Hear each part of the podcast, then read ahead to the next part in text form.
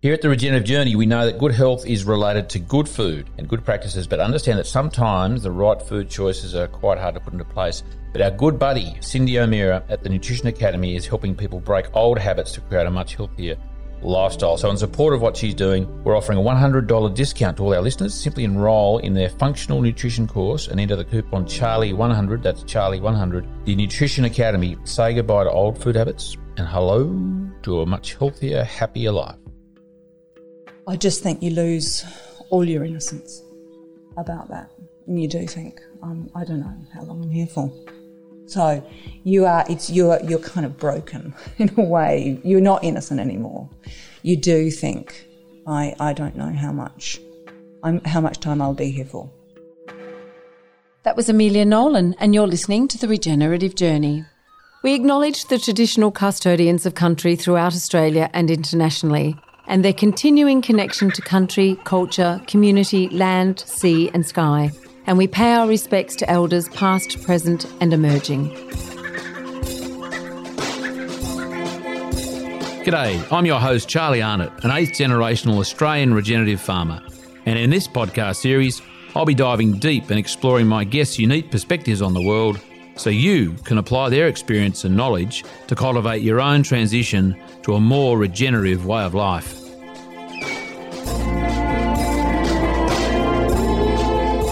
Welcome to The Regenerative Journey with your host, Charlie Arnott.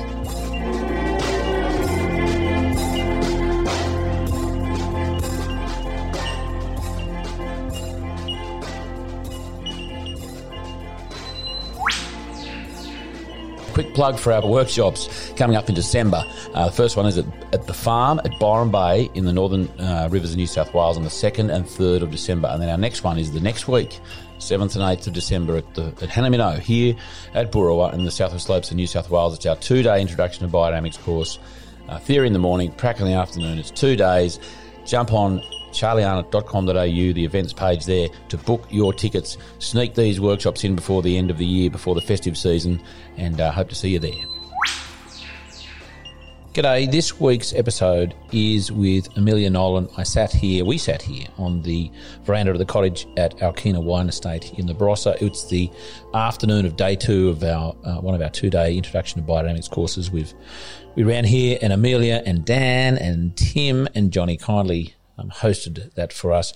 We chatted about, Amelia and I chatted about um, her life, her, you know, um, her country upbringing, uh, moving to the U K, her interest in wine and, and uh, that industry, and then coming back to Australia um, to make wine herself.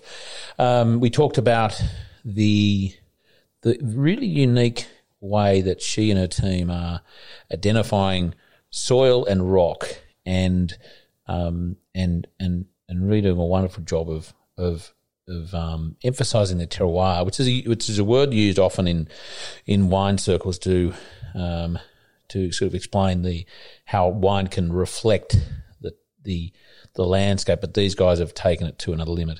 And what was wonderful, if I can get my little text here right, the soil and rock informs the texture and taste, and they are doing that in spades. It was a wonderful couple of days I'd had here. Fantastic chat with Amelia, and uh, look, I hope you uh, enjoy this interview as much as I did uh, with Amelia Nolan.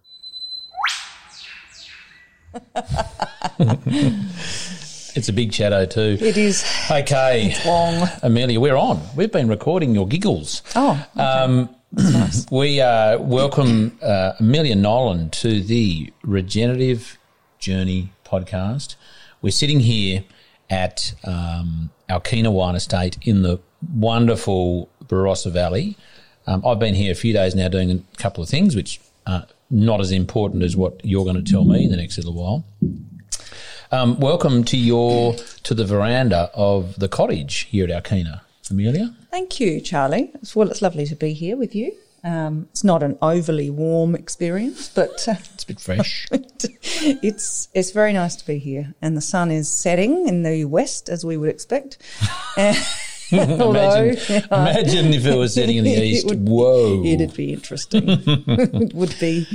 It'd be different. Yeah, we'd, yeah. we'd have some explaining to do. Yep, we'd be somewhere else. So tell me, talking about somewhere else, I want to talk about where we are. And yes. We're looking, we are looking, uh, looking to the west. The sun is setting. We're looking at some beautiful vines. Uh, we are in a vineyard, and um, we're also looking at the wonderful, um, very old, well, uh, nineteen um, fifties, nineteen fifties, is yeah. it? Yeah, I thought it was a bit older than that. No, is it? No. Oh. Anyway, it looks old. Yeah, I've been in I there mean, for a few days now. I love old. it.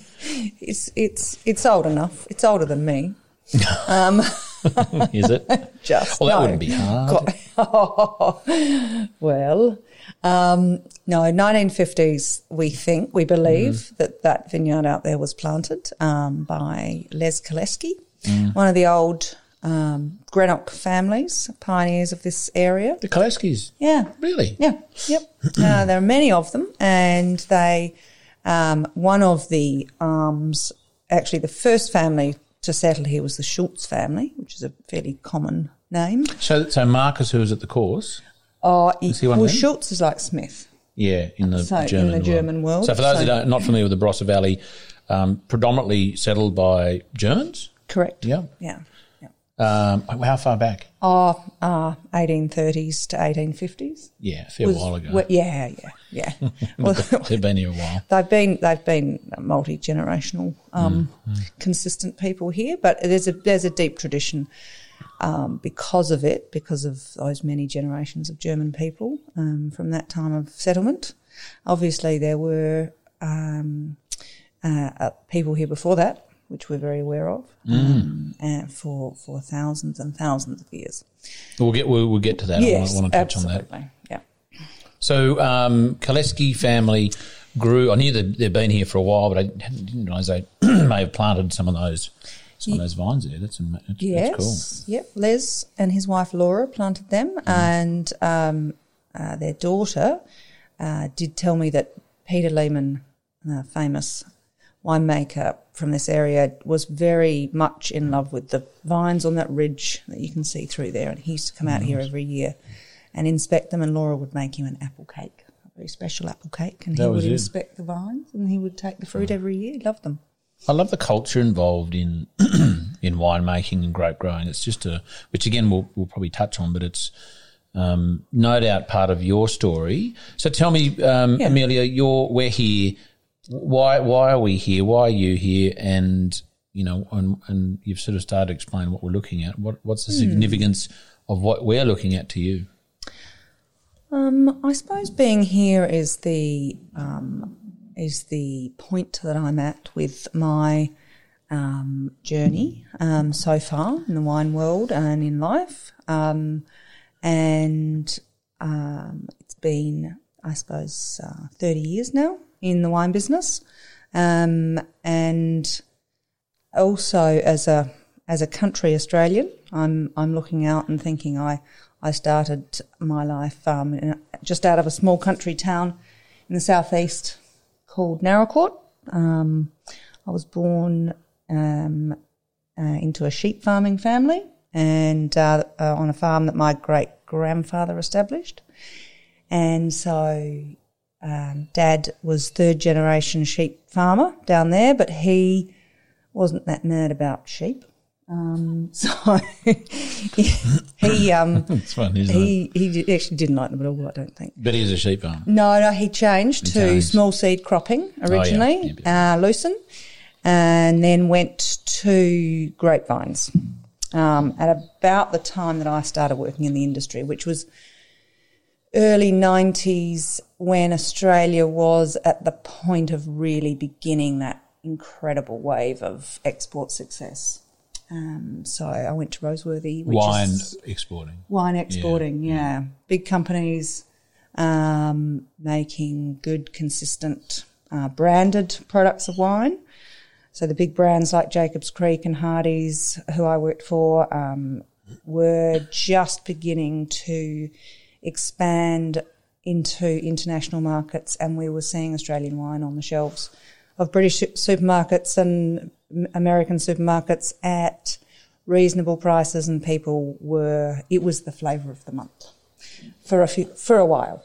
So the world was discovering Australian wine. It was, yeah. And it was a very exciting time to enter the industry, actually, because it was – and I only I, – I got a job working specifically in what was called the export department of Hardys. And as a, as a sort of twenty-three, twenty-four-year-old, you know, we weren't, we weren't particularly paid much, but we were given the opportunity to travel all over the world to meet with just a vast number of people in different roles within the wine and hospitality and retail industry. And it was it was an extraordinary period of time, and it was a great university. Um, so that's that's sort of where I started that.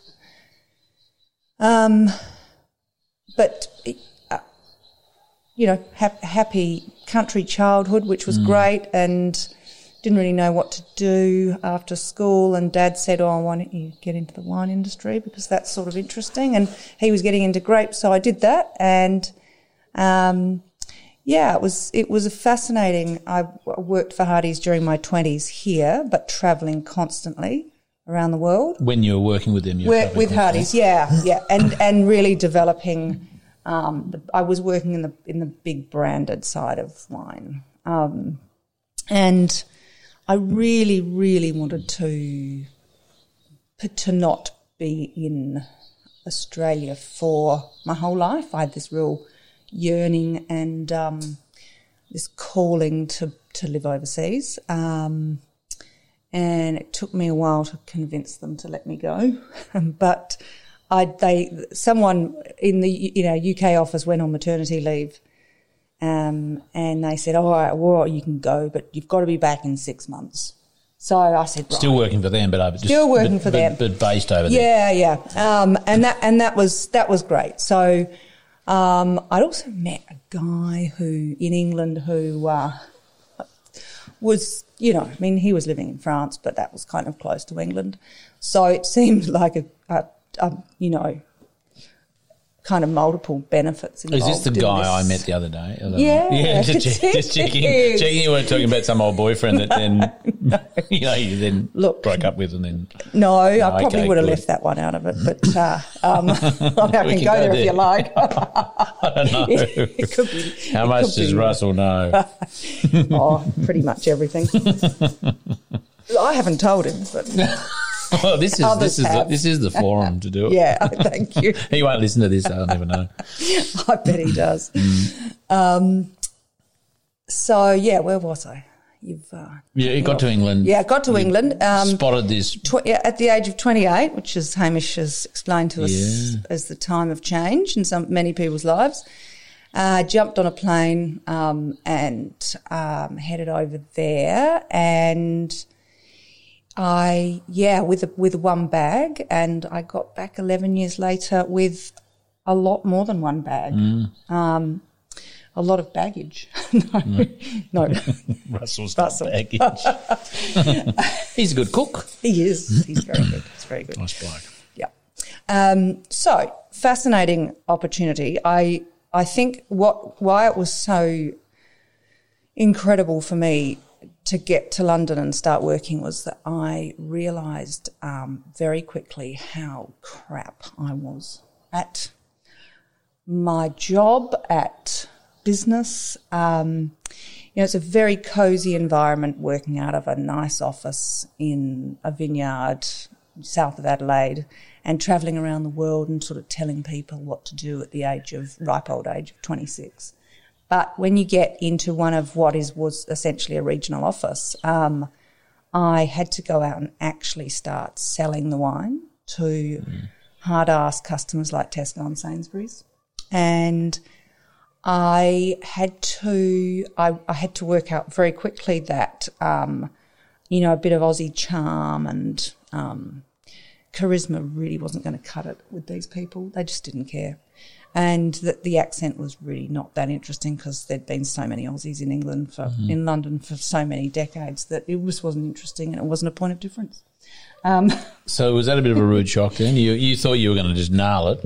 I thought I was going to nail it completely and actually just um, found myself way further down the organisational chart than I'd actually thought I was going to be.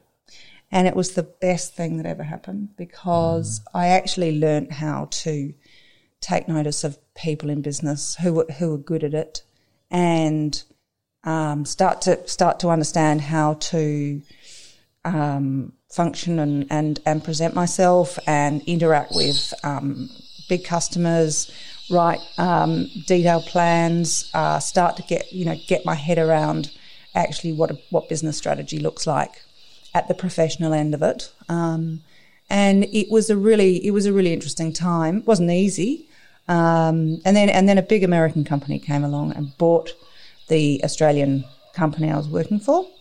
Uh, and so, that, so it wasn't Hardys over there. Or, so or? Constellation, who are a, okay. big, are a big American drinks company, yeah. came along and bought Hardys, um, and we were absorbed into that, uh, which was um, again I, I fell even further down the organisational chart. um, you're a you're a smaller fish in a bigger pond. Yeah, I was, and that was that was interesting. And of course, you know, you go through these huge corporate restructures, and they take months and months, and no one knows what they're doing. But it was all really worthwhile. Um, and and I stayed around and did that for another couple of years. Um, and then I was. Um, Then I was I was asked by a British company, that a wine distributor that I was really respected over there, to go and run a joint venture company that they had with uh, an Argentinian family-owned company, very well respected, and it was a brand. It was running this joint venture company owned by these two companies, and it was a brand that I'd long admired, and so I made that change in two thousand six, and it was um, that was that was interesting, really interesting, um, and it sort of led to where I am now. Um, what was the, what was interesting about that? Well, it was an interesting time because I got to work for people who were brilliant, really brilliant. Like, this was next level up from where I'd been, and they owned the company, and they made um, I, I, they made me think even more in a, in a huge big picture way, and and again I was travelling a lot still, um, down to South America, and I got to I got to understand and experience South American way of doing things, which was very different to my Anglo-Australian way that I've been brought up with. And it, it took, I suppose, a, it's it's it took a time to adjust to how that works, but you have to fit in with with that, um, and that's been it's been really interesting. I, I don't speak Spanish, um, but it has been a really interesting process for me to work with South American people over these last fifteen years. So tell me about the the. the The differences, or the what are the considerations, or the is it is it about the language? Obviously, different language, but in the way you use the language, is it the etiquette? Is it the sort of the attitude? Yeah, look, I think there's there's all of that. What what I think's always interesting is the time that it takes to make. It does take. It takes sometimes longer to make decisions, um, but what I've found is that actually we often rush decisions. So they're probably and, yeah, and, okay. and, and, and, and we end up making fast decisions. And I think in some ways what I really appreciate about that culture is that there's there's sometimes a bit more time. Um. So, but I was still working for an, for, for an English company, and, and I learned a lot from, from some very clever people. Um, my boss in particular was someone who's been in the, in the British company who was has been enormously influential in the way I see things still, um, and he he really he really taught me how to think about business. And I think I grew up in those years in England. Um, I also I, I I had a I had a fairly serious health issue mm. um, when in the middle of all of that, which was a was is is relevant really to mention, because I I think it's it's informed quite a lot of my views on things now, and the regenerative side of things and the health side of things. Um, Do you, can we go into that? Or yeah, I know, it, yeah. of course. Yeah, no, I, that, that that's a that is not an uncommon thing that I've no. found, is that people's journeys are often informed and you know, those those turning points are the result of, um, you know, ill health or, or some or some, you know, yeah, fairly yeah. big uh, tension event. You know, yes, it's, yeah, yeah. Uh, it was actually right at the start of when I just cha- moved from um, the Constellation company to Bibendum. So it was a, it was quite a big test, I think, on, on the new employer in a way. Mm. Um, but uh, no, I had a I I had a um, rare ovarian cancer. Um, I was thirty-three, mm. and um, I, it happened when we were in Paris one weekend. Um, it sort of, it, you know. a lot of pain and, and then and then and then of course a lot of back in London, a lot of tests and trying to work out what, what was going on and and and surgery and and then waiting for results and and then um, um, unfortunately uh, three months of uh, chemo, mm. which was probably that that was the hardest part of it all because it was a fairly um, It was it was it was a curable cancer. It's not the same as the ovarian cancer that is is what older women get, although mm. some women, younger women do as well. It's a slightly different histology. Um, it is it was curable, but the chemo was brutal. So I and I just didn't hadn't filled out my private health insurance paperwork, Whoa. and so for the first time in my life. Ever. I didn't have private health insurance. Mm. So I spent these three months in and out of, thankfully it was very close to where we lived, but a very tough mm. London cancer ward. Um, and I I I think that was more had more impact on me than the cancer itself. Um, it was getting ill and then, and, and you know, losing your hair and, and, and half your body weight, which, you know, um, just being so ill. And and so much time to think about one's own mortality, mm. and and so it was. It was a, it was a tough time. Um, and time off work. Yeah, only the uh, look. Only the time that I had to have the treatment, mm. I kind of got back straight back into it as soon as that was finished, and I did try and work uh, through it quite a bit. It was sort of my sanity, mm. and it was a new job. And um, but um, Bibendum were amazing to me, um, and and you know you always remember these things. Um, and, and but I think what I, as soon as I was as soon as I was finished the treatment, I just I sort of said right, well I'm well again, and I'm I'm out of here. I'm and I did start travelling and, and working in a in a fairly crazy way, like as if I was running out of time or something.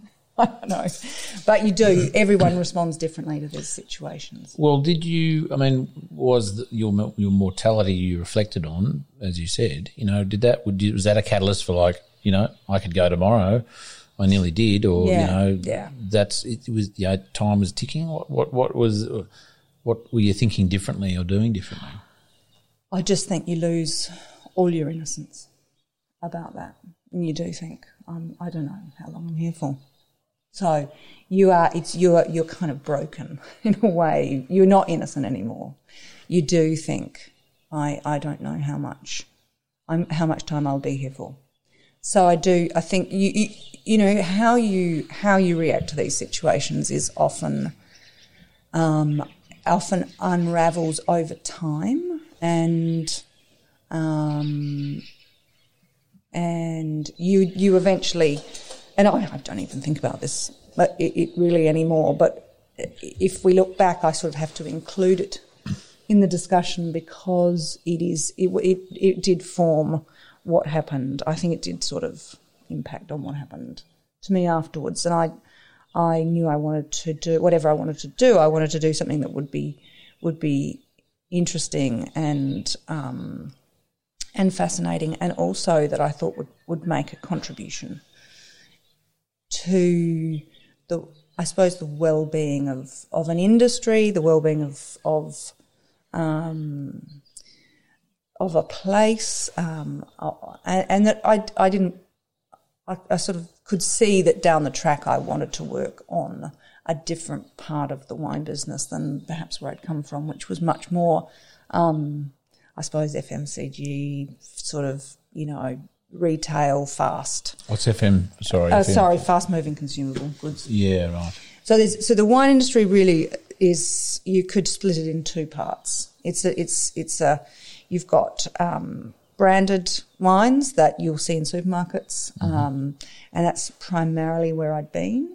And uh, and and it was gr- I mean huge learning experience. We need those wines that the industry is. There's a huge, you know, many many jobs, and and around the world dependent on that. Um, but then there's this other end of the wine business, which is um, fine wine and um, more crafted, more artisanal, more um, intellectual wines, I suppose. And mm. I and, and I think that I wanted to get to that place.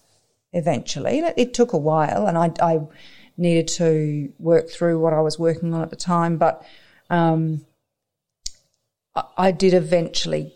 We did eventually get to the point where we wanted to move back to Australia. So that was going to initiate a, a whole set of changes, and that was after I had, after I had our first child in London. Um, George was born in to, end of two thousand ten, and. There and, and we were there until I was pregnant again with Ned, and I knew that I needed to come home to, to raise my family in, in back in my own country, and I also just needed some sunshine.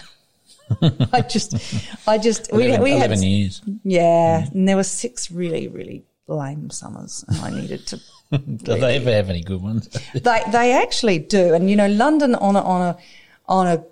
on a good summer's day is like nowhere else on earth, um, but they only happen about once a year. Just back to the, I guess, that catalyst, and was that a good thing when you look back? Not not good as in fun, but good as in, you know, if that had not happened, oh yeah, your life trajectory would have been no doubt different. Yeah, I think. I, I look, I think it's a. I look back on it as a very positive um, experience. Ultimately, I mean, I'm still here, um, mm. and I do, I do think it was something that was meant to happen, and um, that was would would serve me well in the future. And um, I think it's, yeah, it, it, it was completely what was meant to be for me. Well, Hamish, for those I hadn't mentioned before, we, Hamish McCoy and I have just completed a two-day introduction to biodynamics here at Alkina, and and. Um, And Amelia and Dan and Tim and Johnny have kindly hosted the, the, the two days, which we are most grateful for, and what a lovely venue to do it in, with a room full of mainly, you know, um, grape growers, winemakers, a few farmers and a few, um, few gardeners. Hamish did mention that, didn't he? He mentioned that, you know, sickness and, and, and um, challenges in our life are often uh, not not even just... you know, good for us, but sometimes we, they, they, we, we, not sure we make them happen to ourselves, but they're sort of things that are potentially part of our fate or part of our journey, which have a real, they're there for that catalytic change. Yeah, I, he did, and I was obviously listening with, with interest, um, mm. and I completely understand it, uh, and and did understand what he was talking about. Uh, it made total sense to me. And I think there's no doubt. And and it was really interesting to hear that, you know, if, if you don't listen the first time, maybe there's another message. Oh, yeah. So I'm saying I was... a little bit louder, I a little was bit more. Thank you very much. But you're right, though. You know, it's it gets back to, say, I mean, I, I didn't say it at the time, but I was, you know, I was thinking about, what's well, a seasonal flu? I've, you know, it's something that, you know, the flu, I mean, putting COVID and all that stuff behind aside, but... you know, that's the body going, you are overworked, overstressed. I'm going to hit you with something that's going to put you on your ass, put you into bed for a day, or yeah. put you on the couch, because you need to rest, because you're not you're not reading the subtle signs. So the signs and the and the, the challenge that is put to us is much less subtle, and, yeah. and then we go, oh, yeah. actually, I can't even move. I need to go to bed. You know, these yeah. things are sort of all part of our our journey and our and, and our the challenges that. Our body need in some ways to, you know, physically but also mentally. Yeah. And clearly your mental, your physical challenge was, was a good thing for your mental state. It was. Um, I don't, I think they all, it also doesn't play out im- immediately afterwards. You know, that you, you sort of store it up a bit. and, and you get on and and carry on, and you do whatever you are doing at that age and stage of your life. But it's sort of it's just really with you in that. Um, when, when the time comes, I think you do you have more clarity about what direction you think you need to take. Um, and you've, I got did, a, you've got a different filter, like a yeah, subconscious maybe. filter yeah. to, to run decisions through, is it? Or yeah, I think I think you do. Fork um, in the road. I, th- I think you, you, you, you procrastinate less. Mm. Perhaps you, you make you make clearer um, decisions. You have you have clarity, perhaps. Um, but I, I I and I think it took a while for what I for the sort of next steps to crystallise. And and you, you know you're not you're not in control, so you you have to. There's a bit of luck and timing and everything that comes into all these things, mm. um, and, and I certainly feel I had I had both of those for the next steps um, in moving back here and um, selling Argento, the company I was running, to Alejandro Bulgaroni, who um, owns this property and who uh, I continued to work for when we got down here, and has. Um, has um, been, you know, put a, placed an extraordinary trust in me to develop something in the Barossa for him. And and it's just been um, an incredible six years of of doing what we've done, of building the team here, of, um, you know, a lot of challenges, but I suppose learning how to farm without all of the support systems that conventional farmers have, um, learning how to make wine, learning how to make wines that are without um, some of the artefacts that people are dependent on to make wine that they think they have to make because the market wants it. Artefacts. Oh. Is that a fancy word for additives? No, yeah, or, sort of. Yeah. yeah, it's a it's a word that means oak and. Basically, well, new oak um, and lots of – it's what I call the overtones in winemaking. So all the things that that you think are going to make you stand out, and, you know, uh, the winemaker has come along like a like a sort of hero and made this incredible wine, and, and it was all his doing, and, and then he put it in new oak, and it was all – it's it's sort of all the fancy stuff. And what – Um, Alberto Antonini, who's uh, um, been an incredible guide to us here, what he has really taught me is to have the confidence to do less. And that's been a key learning for me here. And he's, he's that's really his his um, his words and the time that he spent here helping me and the team understand how to do less. So he is... Uh, the winemaker. Yeah, uh, sorry. Yeah, lo- lo- yeah, yeah. Um, everyone's start, name starts with an A in this company. um, no, Alejandro's the owner, and mm-hmm. Alberto mm. is the is the guy who oversees all of the winemaking for Alejandro's group of wineries yep. around the world. Um, and he's based in Italy, but he does come out here three times a year, and um, he um, he's. He he he doesn't at the moment, obviously. We do it over Zoom. Mm. But he's been here from the beginning in, in helping and guiding me and helping us with the kind of vision of what we want this place to create. And he was – I was talking about today, um, he was the person who said, you know, dead soil makes dead wine, mm. and that we need to – when we – if we want to make great wine, our, our vines have to be plugged into the earth, because otherwise – with that, we won't get the energy and the, and the reflection of the rocks and the landscape in our wines. And that's that's been a huge learning process, and um, hugely rewarding as well, because I think it's, you know, we, we go back to the, that word over and over again of authenticity, and I think it's becoming a word that's it, it's a word that's becoming very important in this world, and I don't want to do anything anymore that's not authentic.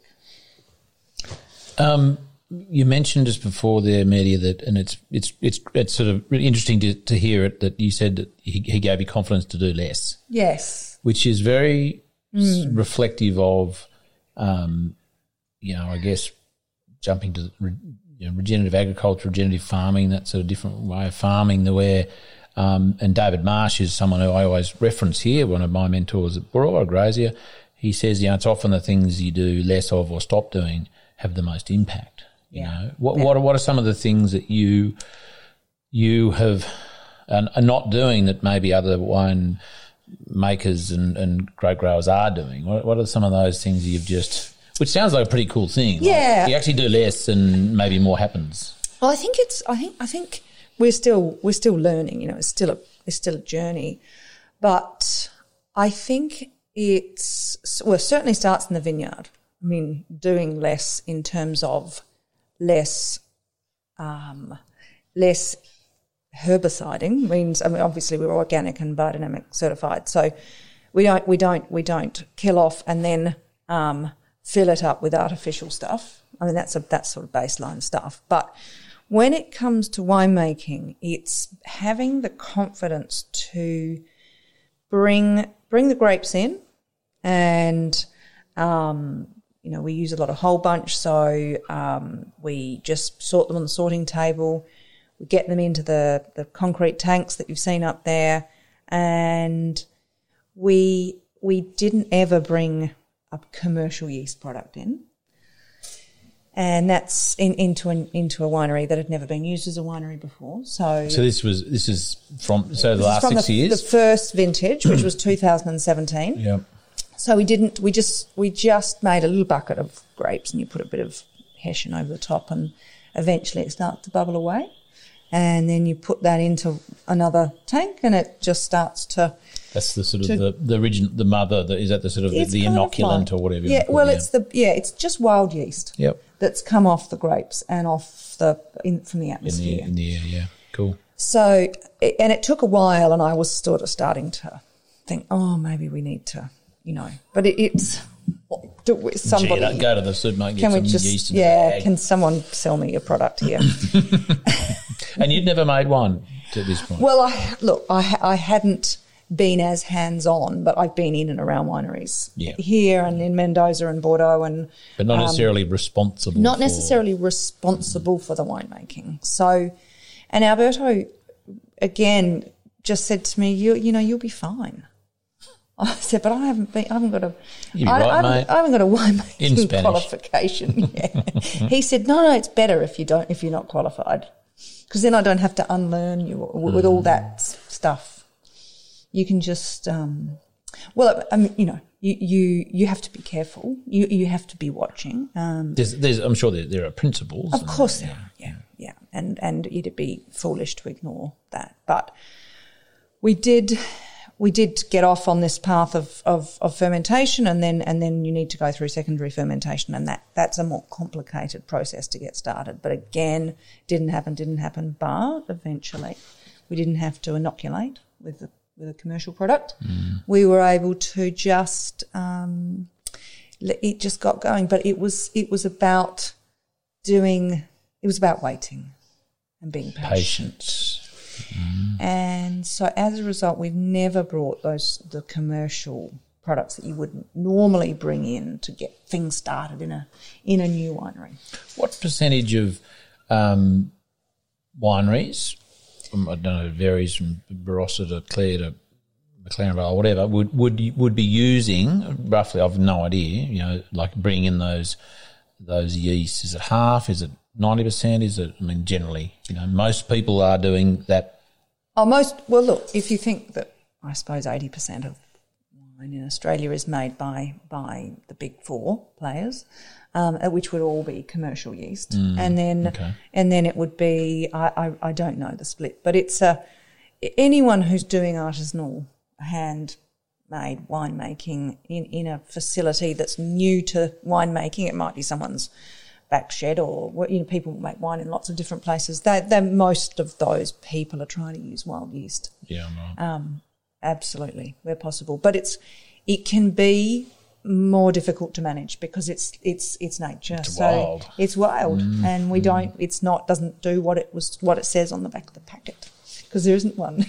Oh, this is great because it's again it's re- it's really reflective. Not, I'm not surprised, but it's reflective of, you know, I guess the courage and the trust and the and the doing less and the and the confidence required in, you know, growing food yeah. differently in a different way, which is much more in line with nature. That's what that's that's part of the process. Yeah. It's like I'm not, I'm not the I'm not using a prescriptive um, recipe here. I sorry, is that Hamish over there? His big rig. Yeah, I think it is. His, his new car. He's, he's been showing off his new car for days. It's, it's quite smart. That funnel on it. um, at least I know he's going to get to where he's supposed to be going now, which is great. Um, yeah, it's not a prescriptive th- thing, which obviously, um, as you say, you know, the, the outcome of that is not um, a cookie cutter. No, it's not. You don't. I mean, oh, no. it, it does crazy things to pH and mm. and. And and you were talking about the, you were talking about the full moon the other day. And and yeah, we do. We notice that the, the ferments, and that's a fairly common observation, yeah, that, okay. the, that, the, that a ferment ferments will go um, pretty crazy in a full moon. Um, but it, I, it's much more likely that that would happen if you've if your wild yeast. Because it's more responsive. Because it's res- the, of course, yeah. yeah it's it's, it's even it isn't it isn't it? It's pretty cool. Even that wild yeast is more in touch with what's exactly. going on up there than the stuff out of the Without lab. Without doubt, yeah, yeah. Well. yeah. And so is that – I imagine that that's, that adds to the complexity of flavour. Is that some, is that fair to say? Yes. The oh. wildness or, or Look, the – Look, I the... think we would say it's it, it just makes sense because it matches up. Mm, so that's what's sort of kind of supposed to happen. If we want to make wines that taste of the place, that are really truly authentic wines of the place, we want – We want to um, that, that we need to use the yeast that they've they've grown with, that's mm. in their that's mm. in their on their patch of land. It just sort it's of compan- makes sense. The companion yeast. Yeah, exactly. Yeah, so it belongs. It belongs. Which goes with the, you know the. I mean, again, biodynamics, you know, if one had cows on a vineyard, you'd use that cow manure because it's the biology. You'd use, you're using the yeast. Yeah. You're using the grape marc. I imagine we are. You yes, know? Yep. So, we, so that's we, going back. So you that sort goes of back on. Yep. You're enhancing yep. what's already there. Yeah, it all sort of belongs in this place, and mm. I think that's that's the point. Is that we can you can be and and I think listening to Hamish over these last couple of days, you can be quite. You, you need to look at your own farm for answers to lots of things, and build resilience. Um, So it's it sort of makes sense. What did you see here? What what are there, are there sort of some things that were off the, you know, you hadn't you, you came from a pretty clear, you know, clean slate anyway. But were there other examples of things that you went, oh, I reckon we should try this or use that thing or I don't know other um, not so much ingredients but just other um, thinking or practices that, as a result of being open-minded. And not feeling like you had to be in control of everything mm. that, that, that you've done here. Any other sort of? Um, I think I think actually the our use of um, of fermentation of white wine on skins has been a really interesting and a not a very conforming um, thing that we've done here. Semillon, which is the white. Uh, white variety grown in the Barossa, and we've got these lovely old vines out there planted um, back in the fifties. We, I, I sort of thought, let's why don't we try and make these like a, a red wine um, and get you know people are looking for texture and and savouriness, and I am always looking for that in white wine. So I was, was partly driven by my own. You know, my own tastes and preferences, I suppose. But, you know, Alberto, again, I asked him how to do it and he said, I don't know. You're mad. No, he said, just do it and then you'll so, then so, you'll work it out. So what is that, fermenting on skin? So, yeah, so, for, so usually for the, for the you layman would press who just loves a good glass a good of... A good shardy. Well, anything, just loves yeah. drinking wine but doesn't know how it actually got in the bottle. Yeah, well, normally with white wine, certainly in most places around the world, uh, you will press the juice out straight away. And then of, a, the, white, of a white of, grape. Of white so you get you, you pick your grapes, they come in and you press them. Mm-hmm. And you take the juice and Within you a day, ferment. Immediately? Yeah, pretty much immediately. You might let them soak for a bit to, you know, get a bit of texture and... Um, a bit of wild yeast. A bit of that, yeah. Not doing bird poo, I hope.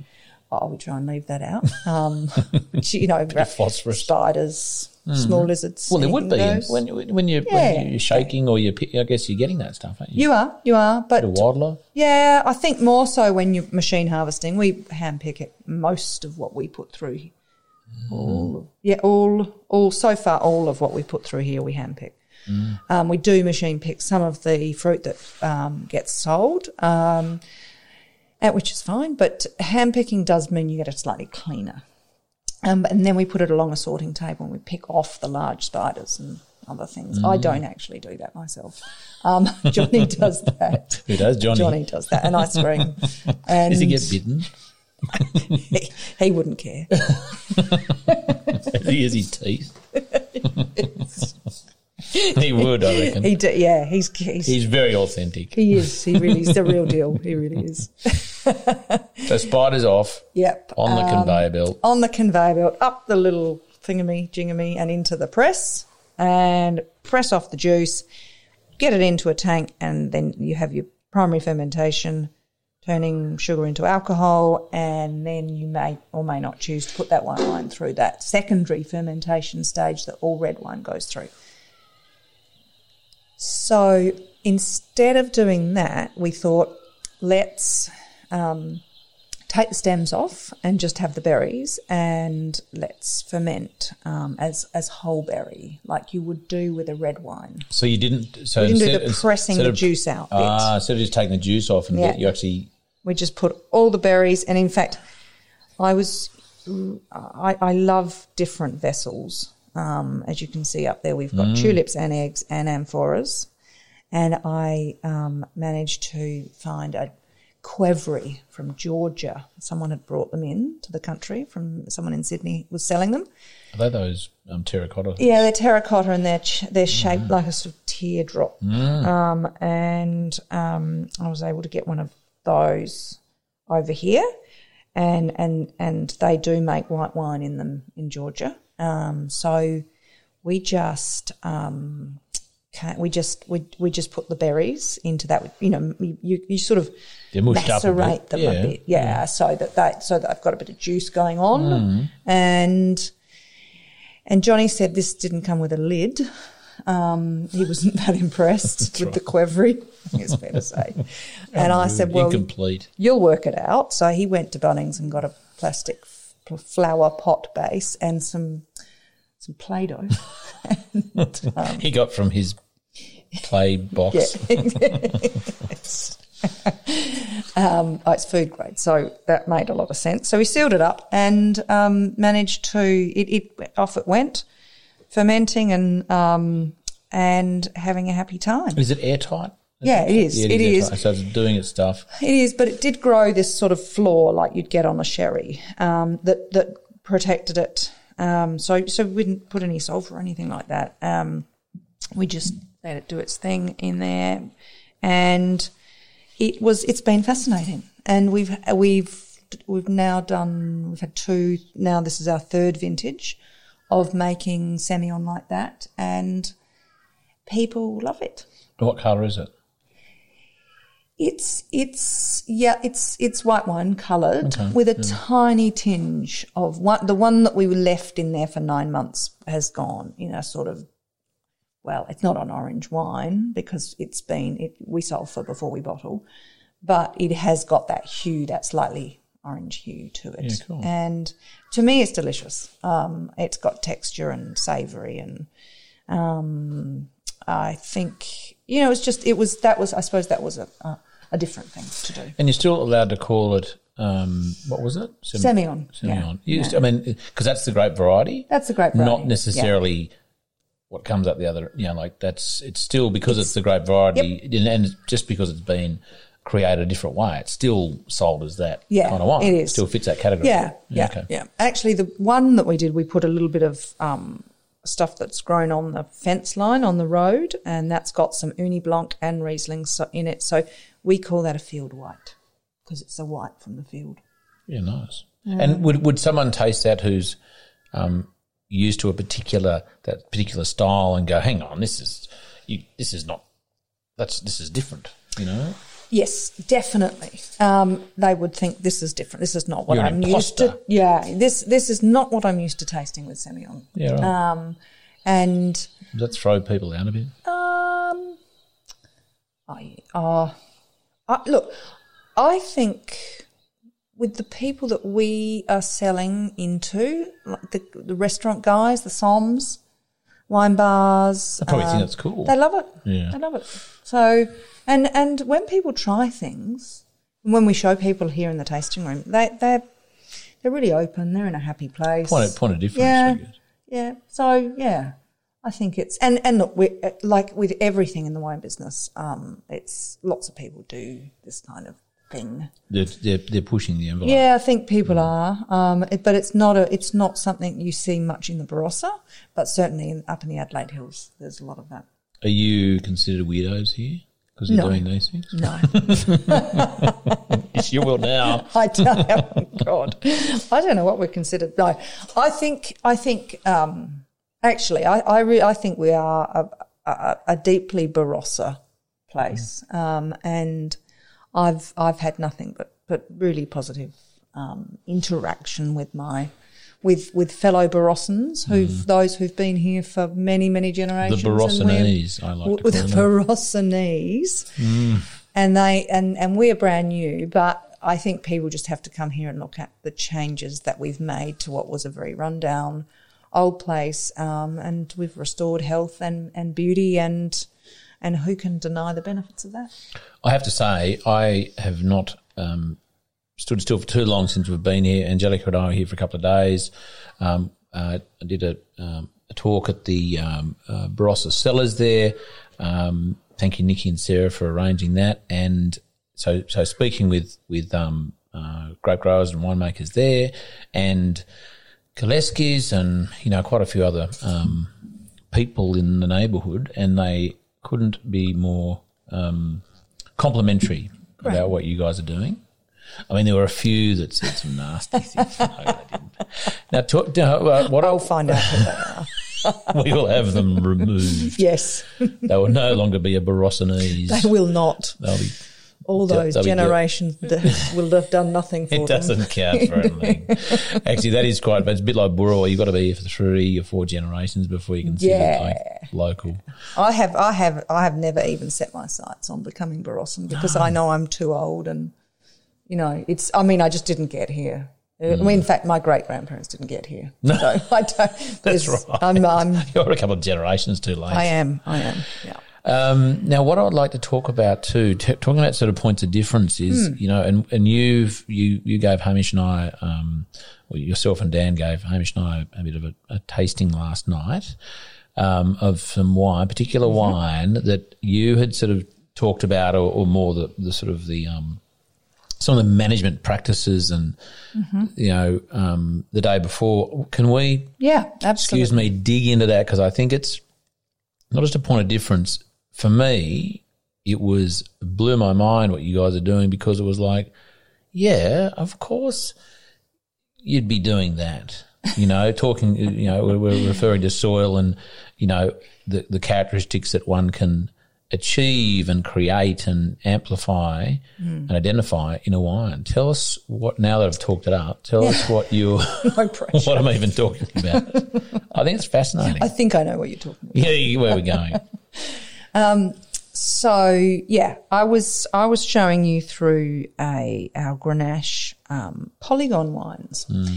which is, is very different um, to what um, – anyone really I think is doing in terms of the ex, um, extent of detail that we're going into with this particular part of the project here. Uh, again, Alberto had a friend, um, has a friend still, um, called Pedro, and Pedro Parra, who's a truly fascinating guy, um, and uh, uh, from Chile, um, and but has become over the last few years, what, ten, twenty years, really the the authority on looking at how soil and rock informs texture and taste of wine. Um, and that's cool. Yeah, soil it's, and it's, rock informs texture and taste. Yeah. So the French would call this terroir, and it's a very important term in certainly in France, but uh, all over the wine world. And I I think it's we we really are now living in a time when this is a word with huge meaning, because it it talks about really going back to the land that you have and that you farm, and how you understand the changes in that land from really one patch to the next. I mean, I, it, scientists would call it patch dynamics. We call it terroir in the wine business.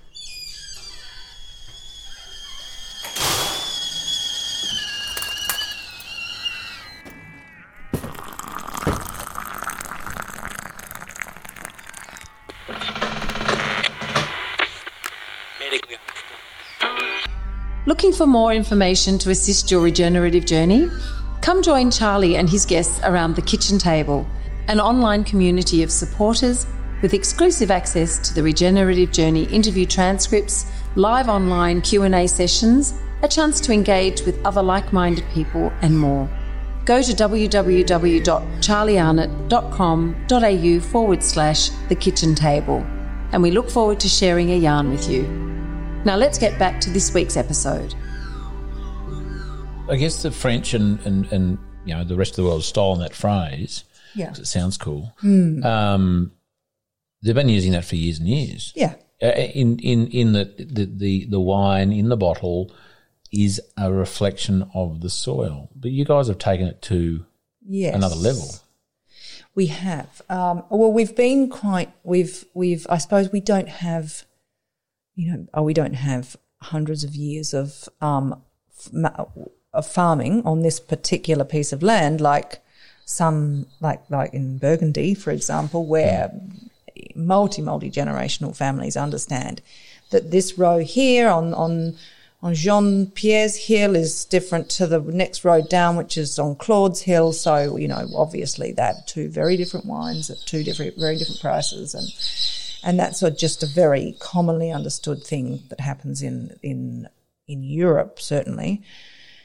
And we wanted to, I suppose, understand that more quickly than we would have one hundred years or five hundred years to do it in, because, well, there's not time. Mm-hmm. Um, we want to we want to know now. And so Pedro uh, started, we started the process by having the whole farm scanned with electrical conductivity scanning, where it basically maps out where we have rock and clay versus sand and silt under the ground. Um, and we have a we have a creek that runs through the centre of the property, and what we were able to see there was that we have – I'll just pick this up. Mm. We have um, – bloody microphone.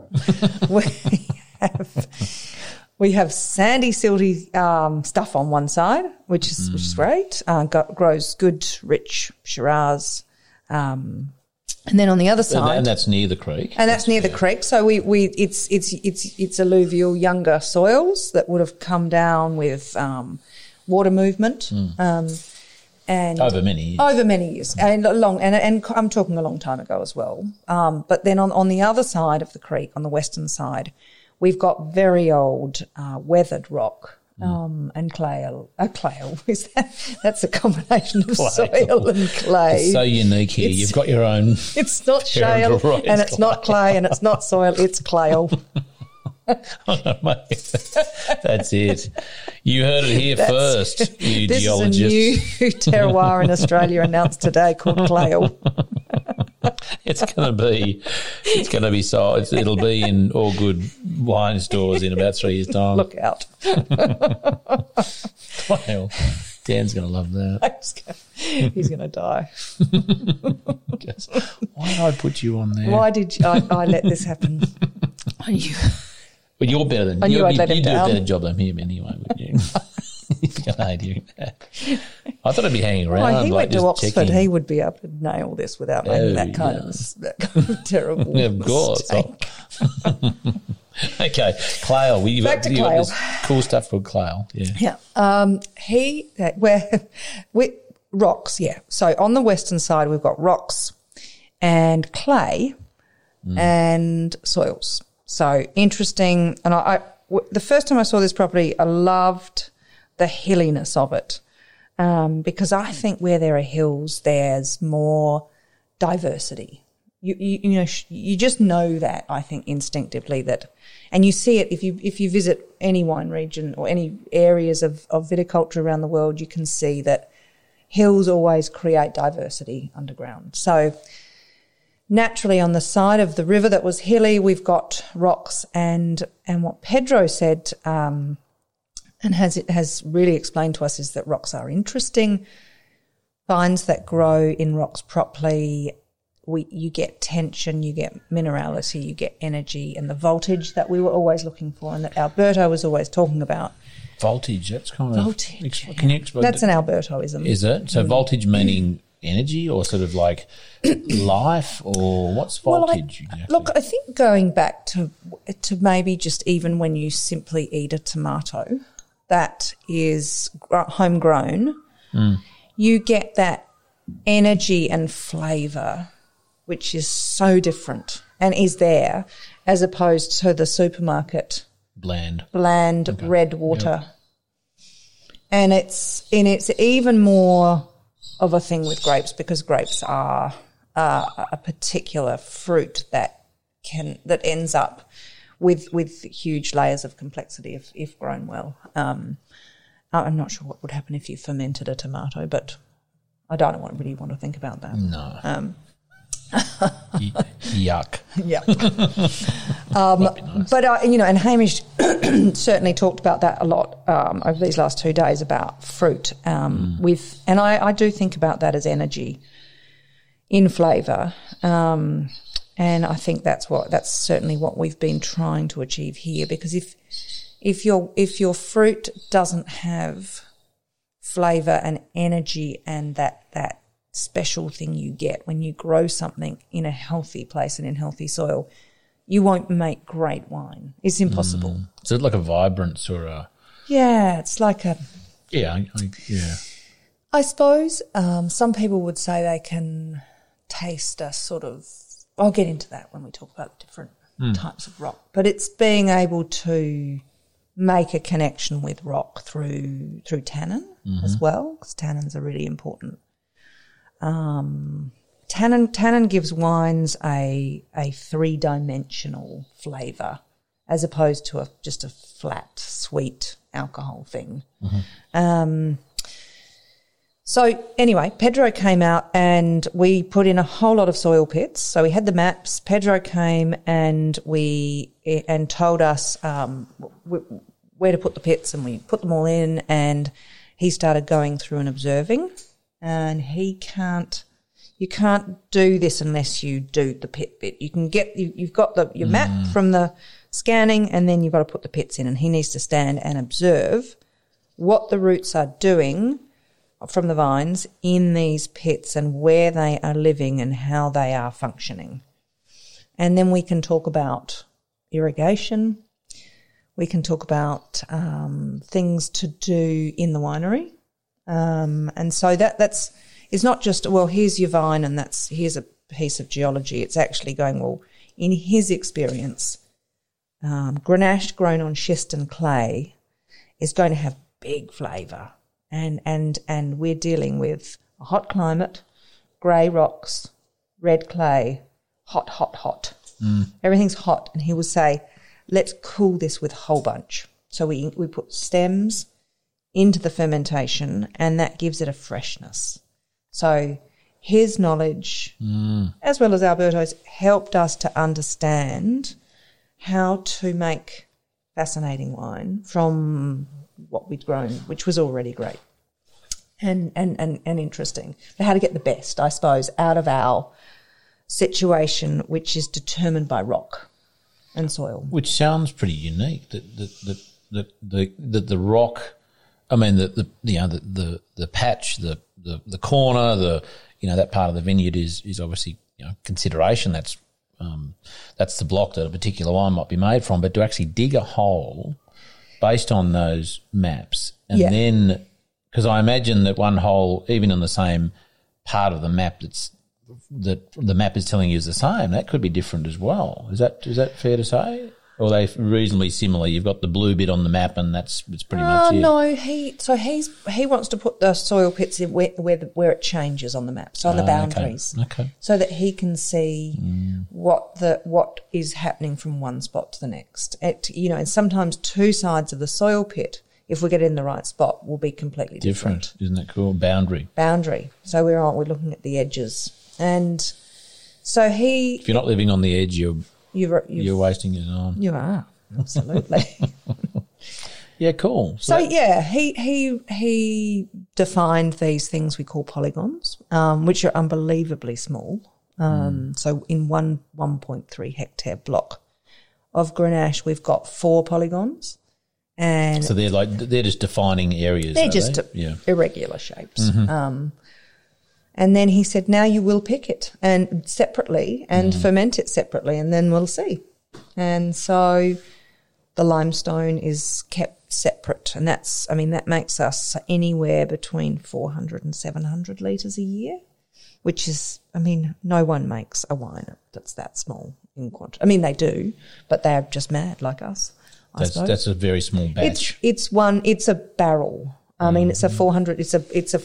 We bought a five hundred litre old barrel, mm. um, so that there was no oak character left. It's what we call a neutral barrel, and we had it reshaped. Um, you just take some staves out, and a guy does it, and and it, and made into a four hundred litre yeah, cool. to fit the amount that we've made from Polygon Three, and so that's that's all there was of that wine, and it depends on the season, of course. Um, And and and so we keep we keep we keep polygon three, which is limestone with a little bit of schist, and we keep polygon five, which is schist and clay separate, because they're standout mm. wines for their unique characters that are so reflective of those rock types.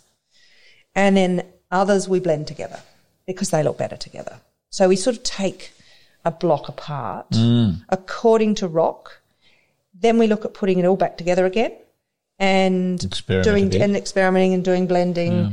and we then define whether or decide whether or not it looks better together or apart, uh, and it's and it's absolutely fascinating. And that's in a block um, where you're doing that is in uh, um, what did you, one point one point three hectares in that block. Um, and that's part of a bigger block. It is. That is three hectares. Three hectares, yes. Which in traditional, you know, once upon a time, that would have been all harvested as one and gone in the thing and oh, turned yeah. into a, yeah. um, yeah. or probably half the half the, oh, you half would just, the vineyard. Yeah, I mean, you do you do multiple blocks mm. in in one lot of harvesting, and they all go together. All go together, and that yeah. that turns into the wine of the that wine season. Of, yeah, that's right. From that, yeah. that, that variety. Yeah. Yeah, that's right. So you're really breaking it down into literally yeah. reflecting of the the micro parental rock map yeah. situation, yeah. which is which is kind of, as I said earlier on, preempting that is like, but isn't that like, isn't that that's that's that's true terroir, isn't it? Like that's. Yeah, otherwise, it's, it's otherwise. And I'm not being critical of other winemakers, and because that's just a traditional thing to do, but it's sort of. You you know, there's some degree of homogenate homogenisation when you think about the, the, the diversity that that is in those grapes before they get turfed in together. Yeah. Look, it it it's it's it is a very um, specific kind of project, and um, it's not something that that. everyone can or would be interested in doing. Um, it's where we're at because mm. we're interested in, you know, the land is timeless and and we're not. So we should be making wines that are at least a reflection of, of the land, because it'll it'll last forever if we look after it. Um, mm. But I think, you know, I, I'm I'm sort of, I think people are a little bit jaded by the concept of oh this this is you know a wine aimed after my winemaker's the winemaker's dog and and it's kind of cool and it, what is is that what is that that's that's that's fine, but I think serious wine, mm. um, really serious wine, has to be about the land mm. and about our understanding of it and our ongoing quest to know it and nurture it. Um, and and for me, it's it's it's much more rewarding than, I suppose, trying to promote a personality around wine of, of a human, which which which we've. which of course is, is common, but ultimately it's the land. We have to get back to the place. The the the, the, the wine is the voice of that land in a way, yeah, isn't it? It is. It talks it's the, to the it's the expression. And the taste. Yeah, yeah. And I think if we if you see if you can see a person in that, then we've sort of We've we've slightly failed the land. Overshadowed it, yeah, and that's not necessary, because the result, I think, from land will be better mm. um, if we let. And that's that goes back to Alberto talking about how to do less in order to get that authentic expression of the place. Don't put any barriers up for that to be expressed. Yeah, like, like, that's like right. The, the oak, you know, yeah. You're sort of homogenising or making a overriding the, the, the natural natural characters by just applying which, which, a layer of oak. Yeah, and and which new oak will do, especially on a variety like Grenache. Mm. Some varieties can stand up to it more, but I want to when I taste a wine, I want to taste the the, the, the rocks and the, mm. the, the, the voltage of the place. Mm. The, I want I want to taste a wine that I think Is, has been kind of plugged into a place and, and and is different because of that. You you know everybody can buy the oak from the same cooperage, and it's it's what what what's the point in doing all of this in our vineyard if it's all just going to taste like new oak? Mm. Um, and I think what's really interesting as well about Alberto is that he's, along with the doing less, he also talks about making wine, if you make wine that's authentic to the place, you're not chasing the market. And I think that's really, that that, that comes back as well to it. People will find it and the market will, will, will find it. Mm. There will be a market. But if you chase the market, you're then changing yourself and your place. You're trying to adapt to, to, to make people, to make something you think will will, will work. But markets have trends, and uh, you know I think you, you if you can stick to that authentic idea, it's you will you will you will get there. Your relationship to the landscape is not just economic. No, you know, grow grape, sell yeah. it, make money. It's um, it's ecological. Yeah. It's you know it's energetic. Yeah, it's yeah. geological. Yeah. Um, let's now swing to what are the, some of the things you, you guys are doing here, which is um, nurturing your landscape. You um, talked about sort of stepping away or doing less. What are, what are the sort of other on-ground things that you and the team are doing that are that are sort of you know? Yeah, um, we have we've got a we've got a creek line that runs through the mm. property, so that's important because it's a sort of nature corridor uh, and a watercourse. Um, well, it would have been, um, but it's been there are a lot of dams upstream, so we don't. I have often, not seen one creek no. since I've been here running, or even have watered uh, any water. I did cross a river, and I say river dubiously, somewhere between here and Clare on Sunday, right? That had some puddles of water in it. And it was a, looked like a pretty would have been a reasonably large river in its when it's had water in it. But that, I was fascinated. There's yeah. just no running water. Well, it, it's a dry place. Mm. Um, And and we have had a couple of very dry years, and um, I think we thought last year was a normal season, but actually it was it was still dry, and it's it's a it's a dry place, South Australia, and I but there is there is a lot of damming upstream from here, um, which is a shame. Um, but we we do in a wet year we do see water come through, and um, we have on that creek line we have removed all of the non-native species, which took it was a lot um, of olive and um, dog rose, boxthorn, and we've taken all of that out. And we work with the well, they were called the N R M. Um, they've got another name now, and mm. they have provided us with a lot of um, a lot of native grasses that we've now put in along the creek line. um, and we were about to get another lot of slightly larger. Um, bushes that will be at the, you know, sort of next level higher up from that. And we have planted about two and a half thousand trees around our new dam, um, which is work, most of which are working pretty well. We've still got a bit of non-native stuff in there that needs to come out. Um, we have, we did a pro, we did a project with the trying to um, create uh, places for the native Australian blue-banded bee. Um, we put about twenty little bee hotels oh, nice. around the property. What do um, they? What do they eat? What do they? What do they forage on? Just, is it, have you got that, that? You got food? And we plenty? don't have food in, in, in the hotels. It's not that kind of hotel. It's more a hostel. It's not a hostel. But what, what's in the environment that, that is encouraging them to stick around? You got somewhere to stay now. Yeah, got somewhere to stay and and have lay your eggs. That's the main thing. Is yeah, that, that, okay. that they get? Um, we need to. They Shelter. need to be able to yeah have a place to do that. Um, mm. They're solitary. And they love um, blue and purple flowers. So mm. that back garden there is um, – all the gardens are full of the colour of flowers and the types of, of plants that blue-banded bees love. Yeah, cool. And we in summer we have hundreds of them here mm. in this garden. Mm. And it's amazing to see. They seem to kind of coexist with the European honeybees. And, yeah, cool. No um, fights over that flower? No, no, no. I, do, I would say that the, the – blue-banded bees come and go pretty quickly, though. Mm. They sort of seem to be around for a month or so. Yeah.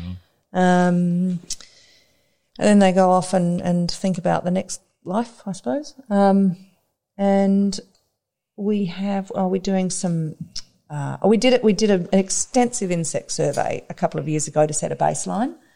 And the guy who did it, um, I've actually got now a sample of almost all of the insects, but there were eleven and a half thousand unique insects on this property. Get out of here. Amazing.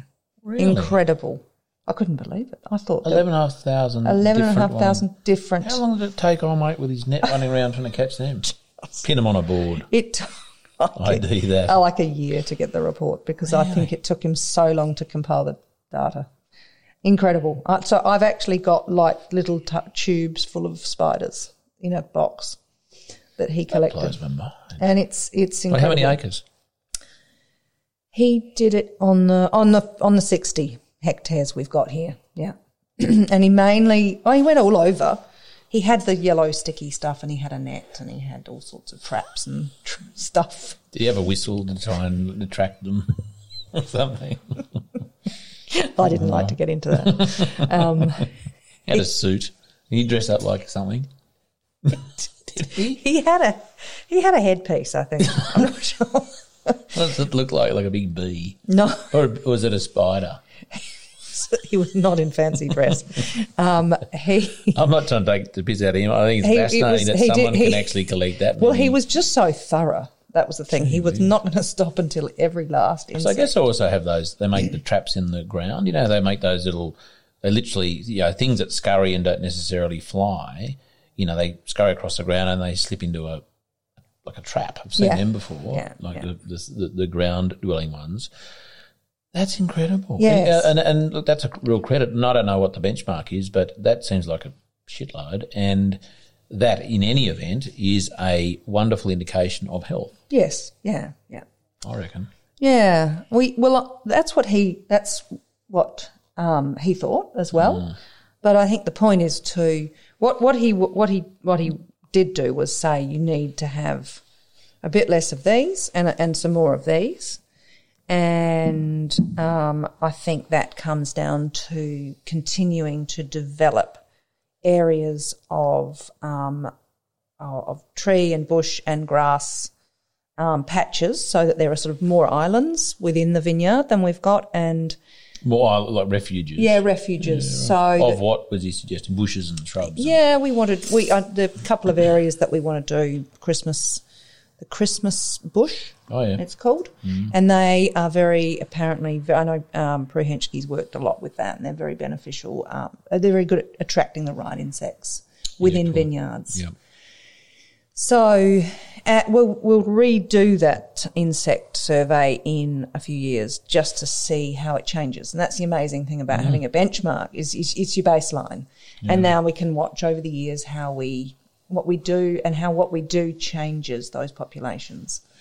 Um, and, and again, based on his advice and, and a bit of this and a bit of that, I mean, if you can crank down, I mean, not that you'd want to rest on your laurels, but gee whiz, that's a pretty pretty high standard to start with, I, yeah. I imagine. Yeah. Any, any yeah. um, what are insect, um, insect people called? Um, Uh, off, off. Uh, entomology? It, yeah. Entomologists, any entomologist out there can tell us that that's a, that's how, if that's good or not, then I'd be interested to know. Yes. Because that just seems like a shite load. Well, um, well, I'm sure there'd be some farms there wouldn't be eleven thousand individual insects on their farms. No. Just because of potentially the not because of spraying. the yeah, and, and I think the the guy who owned the property before us was um a he he'd he wasn't big in he didn't use any chemical um and he had moved away. So he'd it was the it legacy was, of it. It had really yeah, hadn't been sprayed um, for we don't know exactly how many years, but mm. they they just it was it was a slightly um, abandoned place in a mm. way. So mm. it, it had or Very neglected, I think, is more the word.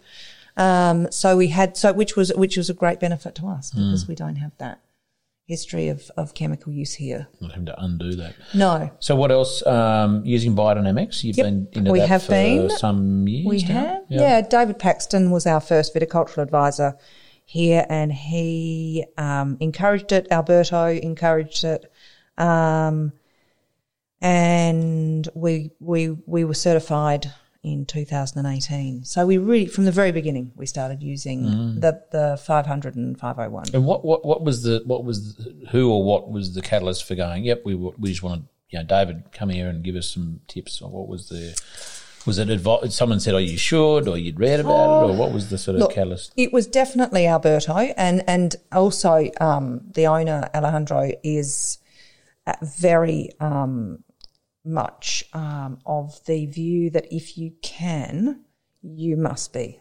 organic at least. Mm. Um, so that's a, I think that's a sort of general policy and a and a and a, and a mode of operating within mm. our br- broader wine business. Um, and and Alberto was very much. You, I mean, and and it made sense to me. I mean, I had to, I had to learn about mycorrhizal fungi in order to make that connection between why the plugged-in vine needed to be organic, at least, because it, we need those populations of of that microbial life going on in the soil to be feeding it, mm. um, and in order to get the complexity that we're looking for and and the and the uniqueness of place that we're looking for. So I think, you know, Alberto always said you you can't. You it's a hot, dry climate. You can be organic, and then David Paxton was a great choice because of his organic practices, but he was also biodynamic. So he just said, you know, why not? And I and mm. I'm and I suppose I'm I'm kind of at that point also where it's sort of more not why, but why not?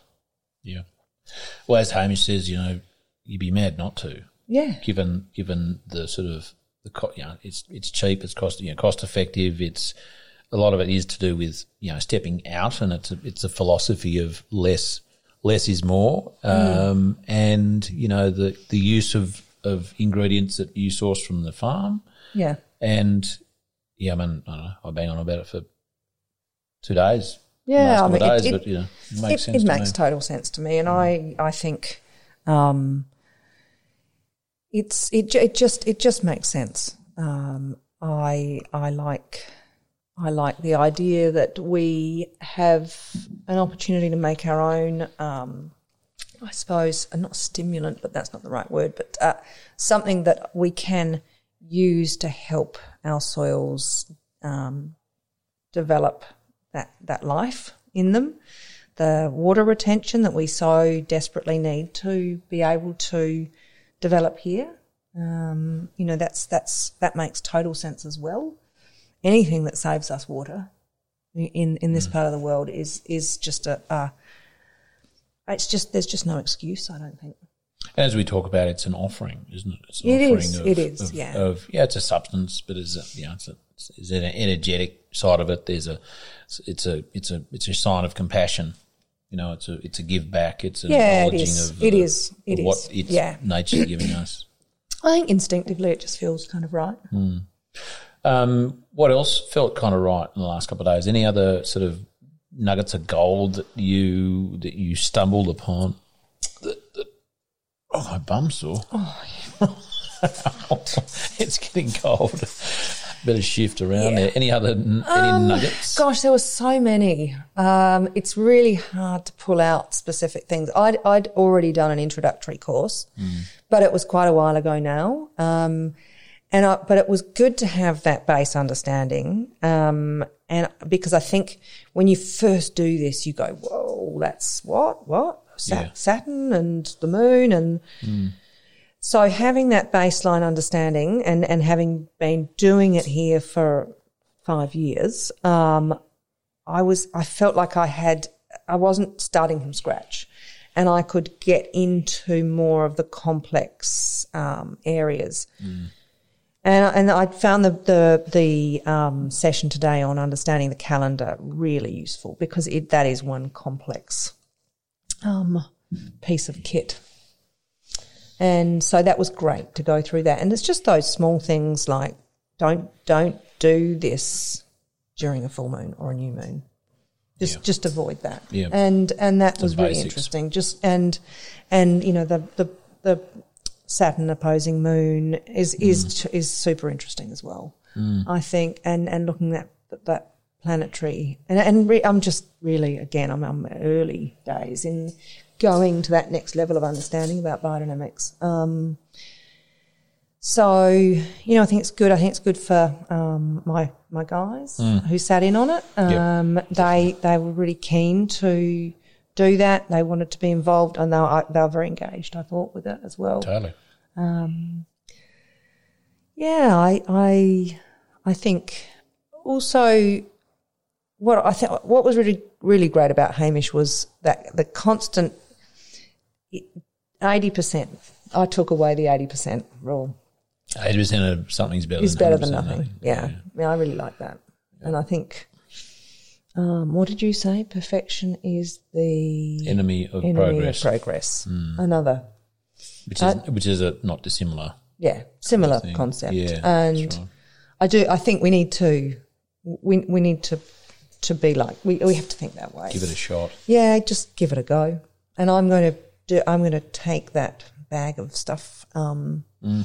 to my um, to my garden. Actually, I think you should. We've just ripped out everything and about to have new shed and fence put in, and so we're going to have to replant. And it's going to be a it's going to be a biodynamic garden. It's, it's yeah, nice it's, one. It's not huge, but it's, you know. And you'll do it soon, like, like yeah. Yeah. Get it, yeah, get it yeah. prepped for whatever then goes in and whatever exactly. goes on yeah. there. Yeah, yeah, yeah. Oh, nice so, one. yeah. Now tell me, um, I'm just conscious of the time. Mm. Sun is definitely gone. Yeah. There are members or attendees of our mm. um, of our course waiting, mm-hmm. uh, so I'd say very patiently at the pub. I'd be yeah. probably happy if we were another hour. Um What are you, um, anything you're irate about at the moment? Just to get back to Amelia. I've oh. been talking about our Alkina for a while. What about you? Oh, anything you're God. irate about? Um, I don't want to know about Russell and, you know, stuff. anything, you know, in the My world. My kids. Look, you know, don't get me started. No, okay, that's another show. No, you know, in the industry, um, in the, in the, of the Barossanese peoples. I don't know. No. Government. No, I'm not. I'm, I'm not. I'm not a really irate person. Um, you don't have to be irate about it. Yeah. Either. Look, I don't. I'm. I've got don't things. Make it up. I, I've got things that concern me. Mm-hmm. Um, that are going on in the world. I mean, you know, there's so much. Um, I'd. I, I'd. I'd like to see a. I'd like to see a better better progress in um, reconciliation mm-hmm. in this country. Hey, we didn't um, get to that. Between our first people and our, and uh, you know, between many people in this country, I'd like to see that. Mm. Um, and I think there's a there's there's a big conversation, but that's something that I think I think as guardians of of for me as a as the kind of guardian of a mm. piece of land um, on behalf of the owner, um, Alejandro, I I would I I certainly think that the deep connection that we're trying to achieve and that we want to achieve is something that I would love to have more informa, informing from from its Indigenous past than mm. than than than I think we that we have or can can have access to or have are at the point where where, where that conversation is happening naturally in Australia mm. in, in the mainstream. So. Um, I I think we've we've just got so much work to do there. You have been doing some work in that space, so because you you had a visitor on Saturday. Yeah, yeah, I, yeah. It was wonderful. Um, Auntie Pat Warrior Reed came out to talk to Dan and myself. Um, uh, she's uh, a Ngadjari elder, and um, it was just it was the first time that we've managed to have uh, an elder um, of the. Um, traditional owners of this country here. I uh, enjoyed so much having the chance to talk to her. Um, she's a very, uh, very just a very beautiful person. Um, we uh, we had a drive around. We sat up on on top of the hill and looked out over the country, and um, and yeah, we talked about listening out, listening, keeping our minds and our ears open. Um, For those ancestors and for you got a few here for those for those men down chattering down on the creek line, mm. um, and you know it was just a really it was it was it really resonated with me, and I just I suppose my great hope is that my children see our Indigenous history as their history, and that's where I think we have to get to. We've got to stop thinking about them as two separate things, um, and and I do think I I I think there's there's there's great I have great hope that mm. that, that will come. Optimistic. Yeah, yeah. We kind of has to in a way, otherwise we're not. It, it, it mm. I, I, we we have to in mm. order to go forward. Mm. Is my feeling. To be fair, not not just to be, be fair, but just to be respectful, but just just to be. To be, uh, what's the word? Not the best we can be, but just to be. I mean, why would we? Why wouldn't we? You know, we're we're all the same. Um, you know, we're we are we are of one race, the human yeah, race. Yeah, you know, and exactly. and um, as as as those who are currently the stewards of the landscape, to be ignoring the thousands of years of history and the and the experience and the wisdom of, yeah. of management of this, this would be would yeah. be foolish. I, you know? I, I I agree. Mm. I think we they've they've got. I've just there's so much for us to learn. Um, I I I can understand though that you know as Hamish was saying yesterday, it's it's not it's not that easy um, to get that conversation going. There's no. mis- you know, there's mistrust. There's there's a, a lot of a, a big past there. Um, but uh, as I said to Auntie Pat, um, there are lots of people like me who want to talk to people like you. Mm. Um, it's just the, the, the, that that line of sight is not clear, though, is it? No, no, no. Mm. And there are, you know, there are. There are um, people and organisations that are making that a little easier, I trust, and and um, and that's and that's really positive because once upon yeah. a time it would have been quite the opposite. Oh, you would know exactly. Um, but I just there needs to we need to find a way where we can we where we where we can open up these. Mm. Well, Hamish is a great one to, to talk to you about. Um, you know, I'm using the word etiquette, but it's not so much etiquette. It's just the it's just the approach. You know, yeah. like what's the yeah. the respectful, understood. acceptable approach to doing that, and I don't understand it either, and I'm feeling most underqualified, as I've said before, about, you know, being a farmer or being caring for landscape and the country.